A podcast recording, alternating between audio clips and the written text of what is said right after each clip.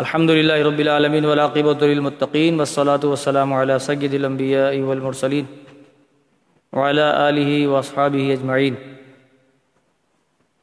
اما بعد فاعوذ باللہ من الشیطان الرجیم بسم اللہ الرحمن الرحیم یا ایھا الذین آمنوا کتب علیکم الصیام کما کتب علی الذین من قبلکم لعلکم تتقون صدق اللہ مولانا العظیم۔ اللہ رب العالمین جل شانہ و عما نوالہ نے فرمایا کہ اے ایمان والو، تمہارے لیے روزے فرض کیے گئے جیسے تم سے پہلے امتوں پر فرض کیے گئے تھے، اور یہ فرض کرنا، تمہیں روزے کی تعلیم دینا، یہ محض تمہیں متقی بنانے کے لیے ہے۔ تقویٰ کیا چیز ہے، پہلے اس کو سمجھنا۔ تقویٰ جو ہے وہ اللہ تبارک و تعالیٰ سے ڈرنے کا نام ہے۔ اب تقویٰ جو ہے، بعض لوگ اس کو یہ سمجھتے ہیں کہ صرف ڈرو، بس با اللہ سے ڈرو، نماز پڑھو اور روزہ رکھ کے جو چاہو کرو، غیبت بھی کرو، چغلی بھی کرو، حرام بھی کھاؤ، جہاں دو پیسے کا فائدہ ہو وہاں چلے جاؤ، چاہے وہ جائز ہی نہ ہو۔ یہ مطلب عام معاملہ بن گیا۔ اگر کسی کو سمجھاؤ کہ بھائی یہ جو ہے روزے کی جو صورت ہے، کیونکہ میں اس کے بارے میں ابھی آپ کو بتاؤں گا، لیکن چونکہ تقوی سے اس کا تعلق ہے، تربیت سے اس کا تعلق ہے، تو اس پر تھوڑا سا میں سمجھتا ہوں کہ بتانا ضروری ہے۔ اب لوگ جو ہیں وہ یہ سمجھتے ہیں کہ تقوی سے مراد جو ہے وہ نماز پڑھنا ہے، قرآن مجید پڑھنا ہے، اور جو ہے وہ ذکر و اذکار کرنا ہے، درود شریف پڑھو، سحری کر لو، روزہ رکھ لو، خواتین جو ہیں وہ مطلب گھر میں بھی روپٹہ باندھ کے رکھیں، اور مرد حضرات جو ہیں وہ سر پہ ٹوپی لگا کے اور روزے کی حالت میں وہ اپنے آپ کو بالکل ایسا بنا کے رکھیں، اور جب روزہ کھل جائے تو پھر گیم شو شروع ہو جائے۔ جب روزہ کھل جائے نا تو پھر گیم شروع شروع ہو جائے گا، اور وہ جتنی بھی آوارہ ہیں اور جتنے بھی آوارہ مرد اور خواتین ہیں وہ سارے ایک جگہ بیٹھ کر، اور اس کے بعد پھر جو ہے وہ لگتا ہی نہیں ہے کہ پھر وہ جو ہے رمضان شریف ہے، محسوس ہی نہیں ہوتا کہیں سے بھی کہ یہ کوئی رمضان شریف کا مہینہ چل رہا ہے۔ اچھا، پھر ہر کوئی اس چکر میں، کسی کی کار نکلتی ہے، کسی کا انعام نکل رہا ہے تو وہ رمضان انعام بن رہا ہے، یعنی اس طرح تو لوگوں کو اس طرف لگا کے، اس طرف لالچ دے کے، اور اب لوگ جو ہے، میں نے خود دیکھا کہ لوگ جو ہے وہ تعلقات استعمال کر رہے ہیں کہ کسی طرح کوئی کارڈ مل جائے گا، یہاں انٹری ہو جائے، انٹری کارڈ مل جائے کسی طرح۔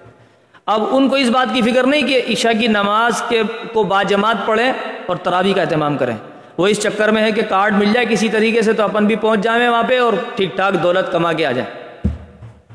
یہ ہے یا نہیں؟ اب مجھے بتائیں کہ تقوی کا درس کدھر چلا گیا؟ بھلا وہ سارا دن کر لیا نا، روزہ رکھ لیا، تقوی ہو گیا، ماشاءاللہ سب ہو گیا، یہ تھوڑی ہے۔ دن روزے میں ہو آپ کی، رات بھی عبادت میں ہو۔ یہ نہیں ہے کہ آپ جو ہے وہ وہ کام کریں گے جسے مطلب پوری بالٹی دودھ کی بھر لیں، اس میں ایک قطرہ پیشاب کا ڈال دیں تو پھر دودھ تو پھر آپ کے لیے جائز نہیں ہونا۔ اچھا، وعلیکم السلام۔ پھر دوسری چیز یہ سمجھ لیجئے کہ اگر مثال کے طور پر جو ہے، اگر اس چیز کو بھی ایک طرف رکھ دیں آپ، دوسرے معنی میں اگر آپ یہ دیکھتے ہیں کہ اگر تقوی کے حوالے سے جو گھروں کے اندر ایک ماحول بنا ہوا ہے، ایک دوسرے کے بارے میں مطلب جو خیال قائم ہوتی ہے، ایک دوسرے کے بارے میں بات چیت ہوتی ہے، ایک دوسرے کے بارے میں وہ کچھ بھی رائے قائم کرتے ہیں، بدگمانی جو ہوتی ہے وہ نیکیاں کھا جاتی ہے، ایسے کھا جاتی ہے جیسے کہ آپ مثال کے طور پر، مثال دے رہا ہوں کہ کال لگائیں موبائل پر اور کال لگا کر چھوڑ دیں، آپ کے موبائل میں جتنا بیلنس ہے وہ ختم، اور جب بیلنس ختم ہو گیا آپ کی کال کٹ گئی تو آپ کو پتہ چلا میرا تو سارا بیلنس چلا گیا۔ بالکل اسی طریقے سے اگر کسی کے بارے میں بدگمانی رکھی دماغ کے اندر کہ وہ ایسا تو وہ ویسا تو یوں تو اس نے یوں سوچا ہوگا، یوں کیا ہوگا، وہ ہوگا ہوگا پہ سارا، پوری فلم جو ہے وہ ہوگا پہ مشتمل ہوتی ہے۔ اچھا، جس نے جو کیا معاف کر دو، جانے دو، درگزر کر دو۔ اچھا، جو کیا تو اس کو درگزر کرنا پڑے گا، اور جو نہیں کیا اس کے لیے سوچنا نہیں ہے کہ یہ کچھ ایسا ہوگا تو یہ اس نے یوں سوچا ہوگا تو اس لیے یہ کیا ہوگا۔ یہ ساری جو ہم خود اپنے حساب سے بناتے ہیں نا سارے زاویے خود، اور اس کے بعد پھر جو ہے وہ سوچتے ہیں کہ ہاں ہم سب سے بڑے عقل مند ہیں۔ یہ بہت بڑا الامان الحفیظ کہ شیطان جو ہے یعنی وہ جب اس نے دیکھا نا کہ میں اتنی محنت کرتا ہوں، اتنی کوشش کرتا ہوں کہ بندے کو جو ہے راستے سے ہٹا دیتا ہوں، اور بندہ اللہ کی بارگاہ میں توبہ کر لیتا ہے تو میں میری ساری محنت برباد ہو جاتی ہے، اب پیدر پہ یہ معاملہ ہونے لگا، تو شیطان نے کیا کیا کہ وہ گول میز کانفرنس بلائی، اپنی تمام شیطانوں کو بلا لیا، بھائی آ جاؤ، یہ ہنگامی اجلاس بلا لیا، یو این کا ہنگامی اجلاس، اور وہ بیٹھ کر کے جو ہے انہوں نے سوچا کہ بھائی سوچو کیا کرنا ہے۔ قرآن مجید نے اس کو بیان کیا کہ شیطان نے جو ہے وہ یہ طے کیا کہ جو شخص بھی گناہ کا کام کرتا ہے جسے ہم کرواتے ہیں، شیطان نے کہا تو ان کے جو کام ہیں وہ ان کی نظر میں اچھے اور خوبصورت اور بہترین مزین کر کے دکھا دو۔ آپ یہ غور سے سمجھیے گا اس بات کہ اگر ان کے ذہن میں یہ بات ہوگی کہ جو کام ہم نے کیا وہ بالکل درست ہے تو یہ توبہ کریں گے ہی نہیں، اور جب توبہ نہیں کریں گے تو پھنس جائیں گے۔ یہ آئیڈیا شیطان کا تھا، اسی کو قرآن مجید نے بیان کیا، اور پھر اللہ تعالیٰ نے یوں بیان کیا، جلال میں آ کے فرمایا کہ ہم نے ان کے برے کام جو ہے نا وہ ہم نے ان کی نظروں میں اچھے کر دیے، مزین کر دیے، تاکہ وہ اس کام سے رجوع نہ کریں اور اسی میں پھنسے رہیں اور کل قیامت کے دن اس پر عذاب چکھیں۔ کیونکہ جب لوگ، اب آپ دیکھ لیں یہ فلمیں بنانے والے، یہ ڈرامے بنانے والے، ان سے پوچھیں وہ اللہ کا شکر ہے، بہت المالک کا بہت احسان ہے، بڑی عزت دی اللہ نے، الحمدللہ میری فلاں فلم جو ہے وہ بڑی کامیاب ہو گئی، اللہ نے بڑی عزت دے دی ہم کو، اللہ نے ہمیں یہ دے دیا، یہ بولتے نہیں بولتے ہیں؟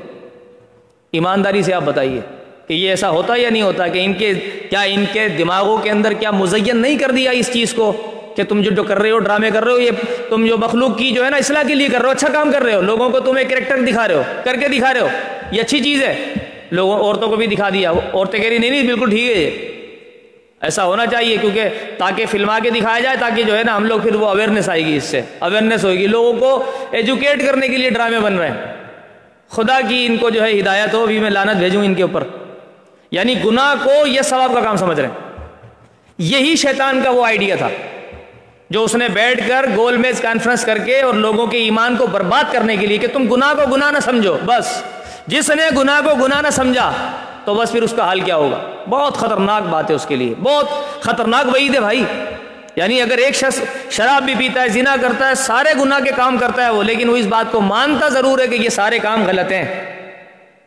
اس کی بخشش ہو سکتی ہے، لیکن ایک آدمی کہہ رہا ہے جو کام کر میں بالکل ٹھیک کر رہا ہوں بھائی، یہ گناہ ہے ہی نہیں، تو بس پھر اس کا کام تمام، وہ گناہ کو گناہ ہی نہیں سمجھ رہا، کم سے کم گناہ کو گناہ تو سمجھو۔ اور بعض صورتوں میں صوفیہ نے بھی بیان کیا اس کو، اور فقہا بھی بیان کرتے ہیں کہ بعض صورتیں ایسی ہوتی ہیں، ہر صورت نہیں، بعض صورتیں ایسی ہوتی ہیں کہ بندہ کافر ہو جاتا ہے یہ عقیدہ رکھنے کی وجہ سے، بعض صورتیں ایسی ہوتی ہیں، ابھی اس کی تفصیل نہیں ہے، میں آپ کو وہ صورتیں بیان کروں۔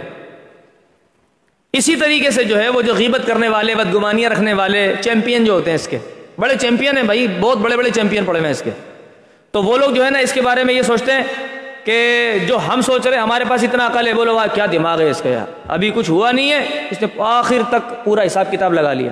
اچھا جو بولے بھائی غیبت نہیں کرو، توبہ کرو، ان چکروں میں مت پڑو، تو اس کو سمجھتے ہی بیوقوف ہے، شریف آدمی، اس کو پتہ ہی کچھ نہیں، یہ جاہل ہے، اور وہ اپنے آپ کے بارے میں یہ سمجھتے ہیں ہمیں بہت کچھ پتہ ہے، ہمیں بڑی معلومات ہے، ہم فلاں فلاں کو جانتے ہیں، بولا اس کو ہم سے زیادہ کون جانتا ہوگا، جیسے اندر اتر گئے ہیں اس کو۔ تو یہ ساری غلط فہمیاں شیطان نے ڈالی ہوئی ہیں، بدقسمتی سے اس سے بچنا چاہیے، یہ مرض مردوں کو بھی لگ گیا، ابھی پہلے تو خواتین کو تھا، اب تو مردوں کو بھی لگ گیا، ایک سے ایک مطلب آدمی جو ہے بیٹھ کر کے ان کو اپنے بارے میں پتہ نہیں ہوگا، ان کی مثال اسی طوطا وہ جو اٹھاتا ہے نا فال اٹھاتا ہے، یہ ان کی مثال اسی کی طرح ہے کہ وہ فٹ پاتھ پر بیٹھ کر طوطے کو بولتا ہے جا بچہ اس کی قسمت تو بتا، تو طوطا جاتا ہے اور وہ اٹھا کر ایک کارڈ لے کر آتا ہے، وہ کارڈ میں لکھا ہوتا ہے ہاں بھائی تو بہت بڑا امیر آدمی بنے گا، اب دنیا کی تو قسمتیں بتا رہا ہے، تو خود فٹ پاتھ پہ بیٹھا ہوا ہے، تو اپنی قسمت بھی نکلوا لینا اس سے۔ یا وہ جو عاملین بابے جو بیٹھے ہوئے ہوتے ہیں ادھر گلی کونوں پہ ادھر ادھر لوگوں کو بیوقوف بنا رہے ہوتے ہیں کہ آپ یہ کر لو تو آپ دنیا کے مالدار بن جائیں گے، آپ یہ کر لو تو دنیا کی دولت آپ کے ہاتھ میں، تو بھائی تم کیوں تم کیوں نہیں کرتے یہ عمل، تم بھی تو دنیا کے مالدار آدمی بن جاؤ نا، کیوں نہیں کرتے، آپ سمجھ رہے نا بات کو۔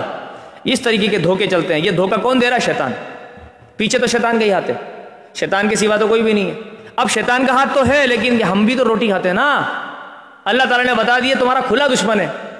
یہ سارے کام ہو رہے ہوتے ہیں رمضان شریف میں. عام دنوں میں تو ہوتے ہی ہیں, رمضان میں بھی جاری اور ساری ہوتے ہیں بالکل.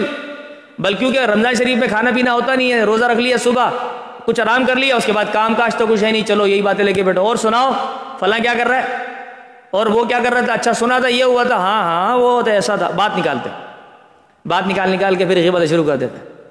بہترین طریقہ یہ ہے کہ آپ کسی کی بات کرو ہی مت.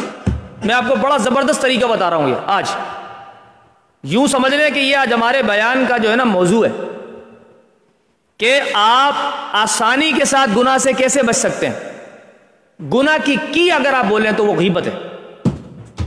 آپ کسی کی بھی آپ دیکھ لیں کہ جو ہے وہ گھر میں چار عورتیں ہوں گی تو وہ چار عورتیں ایک دوسرے کے خلاف سامنے بات نہیں کریں گی, پیٹ پیچھے کریں گی. تو اکیلے میں مل تیرے کو بتائیں گے, اکیلے میں دماغ اس کا خراب کرے گی, وہ اس کو اکیلے میں بتائے گی, وہ اس کو اکیلے میں بتائے گی, سب اپنی اپنی ساتھیوں کو اکیلے اکیلے میں بتائیں گی. وہ اپنے آپ کو سیاڑی سمجھ رہی ہوں گی, لیکن یہ انہوں نے اپنا جو ہے نا سارا کھاتا نیکیوں کا اٹھا کے کسی کے نامہ یامہ میں ڈال دیا ہوگا. اچھا بولو باخدا, خدا کی قسم جو ہم نے دیکھا وہ بتا رہے ہیں, ہم جھوٹ نہیں بول رہے. بابا جو سچ ہے وہی تو غیبت ہے. وہ جو جھوٹ ہوگا وہ تو بہتان بن جائے گا, وہ تو بہتان ہے کہ ایک آدمی میں یا عورت میں وہ وہ صفت پائی نہیں جا رہی ہے, آپ اس کو بیان کر رہے ہیں تو وہ تو بہتان ہے نا سیدھا سیدھا. لیکن جو چیز پائی جا رہی ہے وہ تو غیبت ہے نا. تو وہ اب اس نے یہ کر دیا تھا, اس نے وہ کر دیا تھا, اس نے فلاں کر دیا تھا, اس نے یوں کر دیا تھا, اس سے میں نے یہ سوچا, اس نے یہ اشارہ مار دیا تھا, اس سے میں نے یہ اندازہ لگا لیا, پوری فلم بنا لیں گے. بھائی ہر گھر میں ڈائریکٹر ہے بابا, ہر گھر میں ہدایت کار موجود ہے, وہ پوری پوری فلمیں بنا لیتے ہیں.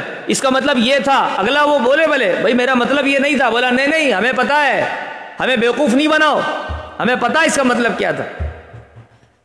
تو مطلب اگر تم اس کے بارے میں بدگمانی کرو گے تو تم بچ جاؤ گے. اگر کوئی شخص یہ کہے کہ میرا مطلب یہ نہیں تھا, مان لو بچت اسی میں ہے, مان لو اپنا ایمان بچاؤ بھائی, کیونکہ کوئی کسی کا ایمان جو ہے نا قیامت کے دن یا قبر کے اندر کوئی کسی کے کام نہیں آئے گا. اپنا ایمان بچا کے لے کے جاؤ. کامیاب آدمی وہی ہے, بزرگان دین کتابوں میں لکھتے ہیں کہ عقل مند وہی ہے جو دنیا سے جاتے وقت اپنا ایمان سلامت لے کے جائے. عقل مند وہی ہے, وہ عقل مند نہیں ہے جو اس کی اس کی اس کی ادھر ادھر کی کرتا پھرے, یا جس نے دنیا کی بہت بڑی دولت کما لی. بابا ایمان کو بچاؤ. اور ایمان کیسے بچے گا؟ غیبت سے آپ کو چھٹکارا کرنا پڑے گا. کسی کے لیے بدگمانی بھی نہیں کرو, غیبت بھی مت کرو. اگر آپ کو بظاہر نظر آتا ہے نا تو آنکھوں دیکھا بھی جال جانے تو بھاڑ میں ڈال دو یار, ہمیں چاہیے نہیں نا. ہم اس کو آنکھ سے دیکھیں, اس کی برائی کو آنکھ سے دیکھیں, یا اگر کوئی ہم کو بولتا ہے اس کو سننے والا بھی گناہگار ہے نا, تو وہ سن کر خدا نہ خواستہ ہمارے دل میں اس کے لیے برائی آ جائے اور پھر وہ برائی پھر ہمارا بھی کام تمام کرے, تو یہ مہلکات کہلاتے ہیں. امام غزالی رحمۃ اللہ تعالیٰ نے اس کو مہلکات میں بیان کیا. احیاء العلوم یہ جو بڑی زبردست تصوف پر ایک کتاب ہے جو امام غزالی نے لکھی ہے اور بزرگان دین اس کو بیان کرتے ہیں, یہ مہلکات میں سے. اعلی حضرت نے بھی اس کو فتح رضوی شریف میں بیان کیا کہ جو مہلکات میں سے ایک بیماری یہ بھی ہے کہ آپ غیبت سے بچ جائیں. یہ مہلک ہے, یعنی ایک تو وہ ہوتا ہے نا کہ آپ کو ایک بعض اعمال نجات دیتے ہیں, بعض اعمال آپ کو ہلاک کر دیتے ہیں. اچھا وہ وہ چھری لے کے گلے میں پھیر دینا وہ ہلاک کرتا ہے, مانتے ہیں, لیکن آپ کے اندر سے آپ کے من کو قتل کرتی ہے غیبت, اندر سے مار دیتی ہے آپ کو. اب آپ مجھے بتائیں نا, ایک شخص ماہر ہو غیبت کا, سننے کا بھی ماہر ہو, کرنے کا بھی ماہر ہو, مجھے بتاؤ اس کو قلبی سکون ملے گا؟ وہ تو اسی سوچ میں غرق ہی رہے گا. اس کا تو دن رات برباد ہو گیا, اس کو تو بستر میں بھی نیند نہیں آئے گی, سوچتا رہے گا اچھا اس نے میرے کو فلاں نے میرے کو بتایا, اس نے میرے ساتھ ایسا کیا تھا, فلاں نے بتایا, اس نے نہیں بتایا. بھائی اس سے شکایت ہو ڈائریکٹ بات کر لو, ختم ہوگی بات. نہیں, ایک بات ختم ہوتی ہے دوسری بات شروع ہو جاتی ہے, پھر ایک ختم ہوتی ہے پھر دوسری, اس طرح کرتے کرتے نفرتیں بیٹھ جاتی ہے, ملنا جلنا ختم.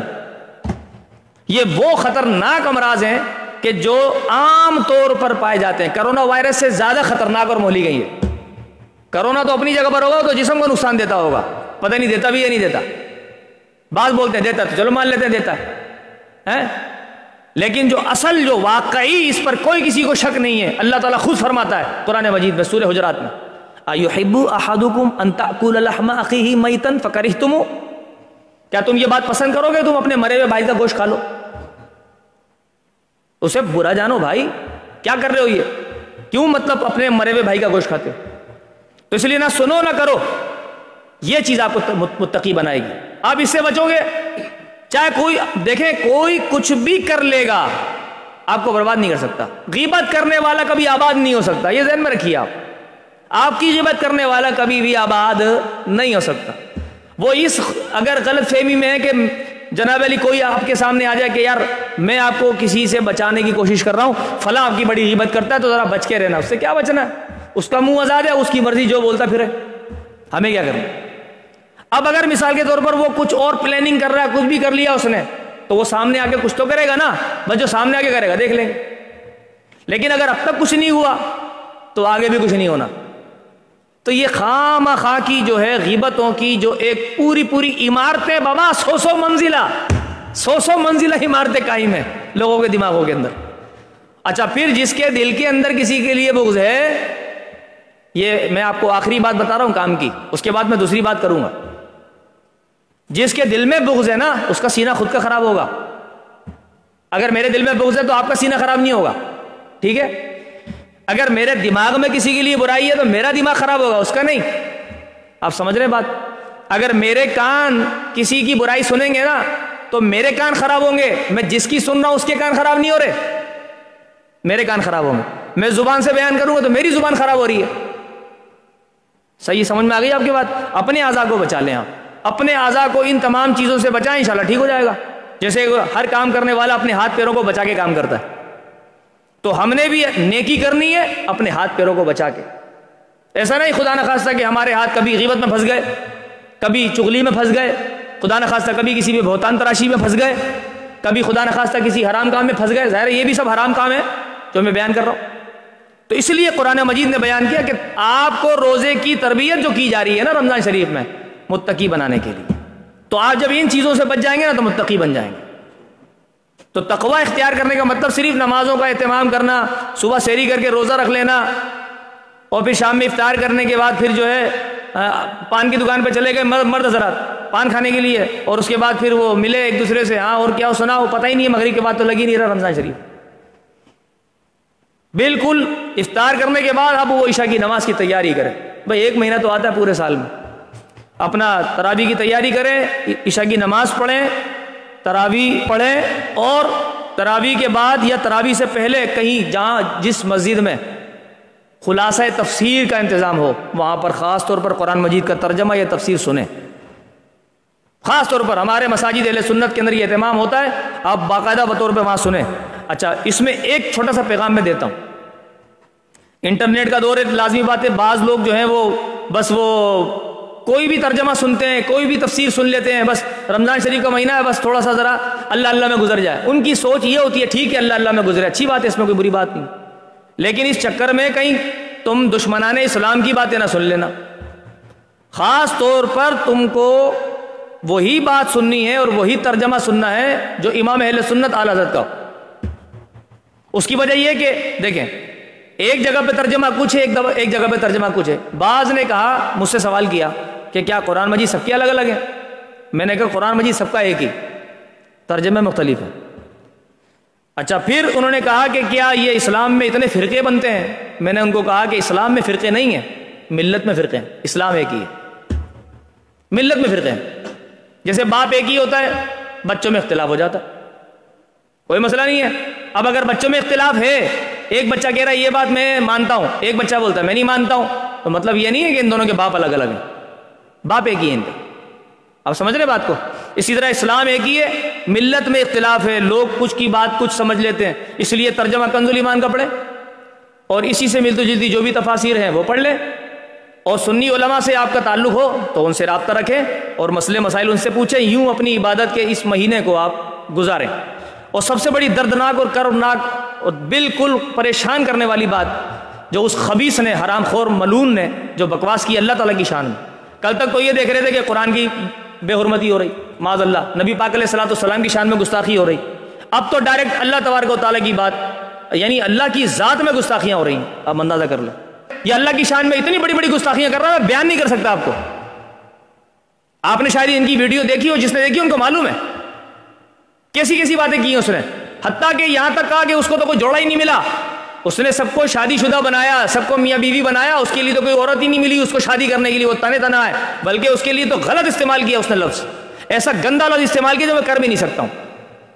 پوری دو ڈھائی تین منٹ کی وہ ویڈیو اس کی وہ وائرل ہوئی ہے اور اس نے جو کچھ بھی معاذ اللہ ٹوٹل اللہ تبارک و تعالیٰ کی شان کو ذات کو نشانہ بنایا اس نے. وہ خبیث کیا, اس کا انجام کیا ہوگا, وہ تو آخرت میں ہوگا ہوگا لیکن یہ اپنی ذمہ داری کب پوری کریں گے جو حاکم بنے بیٹھے ہیں؟ یہ کب پوری کریں گے؟ جو اللہ کی شریعت کہتی ہے وہ کرو, اور شریعت یہ کہتی ہے کہ من سب اللہ فقتلوہ, حدیث پاک ہے, جو اللہ کو گالی دے اسے قتل کر دو. یہ حدیث پاک ہے, من سب نبیا فقتلوہ, جو نبی کو گالی دے اسے قتل کر دو, تو اسے قتل کرو خبیث کو. جب تم گستاخ پاکستان کو قتل کر سکتے ہو, جب تم کسی قاتل کے قاتل کو قتل کر سکتے ہو, یعنی کسی شخص کو کسی نے قتل کیا اس کی سزا سزا موت ہے, تو یہ پروردگار عالم کی شان میں گستاخی کر رہا ہے. اس کو تم چوڑے پہ سر عام چوراہے پہ پھانسی دو تاکہ عبرت کا نشان بناؤ اسے, تاکہ لوگ دیکھیں کہ اللہ کی شان میں اور نبی پاک علیہ السلام کی شان میں گستاخی کا نتیجہ کیا ہوتا ہے. اس وقت تو بڑے فرتے جذبات میں بات نہیں کر پا رہا ہوں, میں بہت زیادہ غصہ آ رہا ہے مجھے, اور میں ایسی باتوں پر اس لیے میں گفتگو نہیں کرتا ہوں کہ پھر میں آپے سے باہر ہو جاتا ہوں, لیکن کچھ اظہار کرنا پڑتا ہے اس لیے میں اظہار کر رہا ہوں. دعا ہے کہ پروردگار عالم جو ہے وہ ہمارے ملک پاکستان کو سلامت رکھے, اور جو اسلام کی حفاظت کرنا جانتے ہیں انہیں حاکم بنائے, اور نبی پاک علیہ السلام کے جو عاشق ہیں انہیں حاکم بنائے, اور پھر یہ قیامت تک اسلام کے نام پر پاکستان قائم و دائم رہے. اللہ تبارک و تعالیٰ سے دعا ہے پروردگار ہماری ساری دعاؤں کو قبول منظور فرمائے, آپ سب کا آنا یہاں قبول فرمائے. وما علینا الا البلاغ المبین.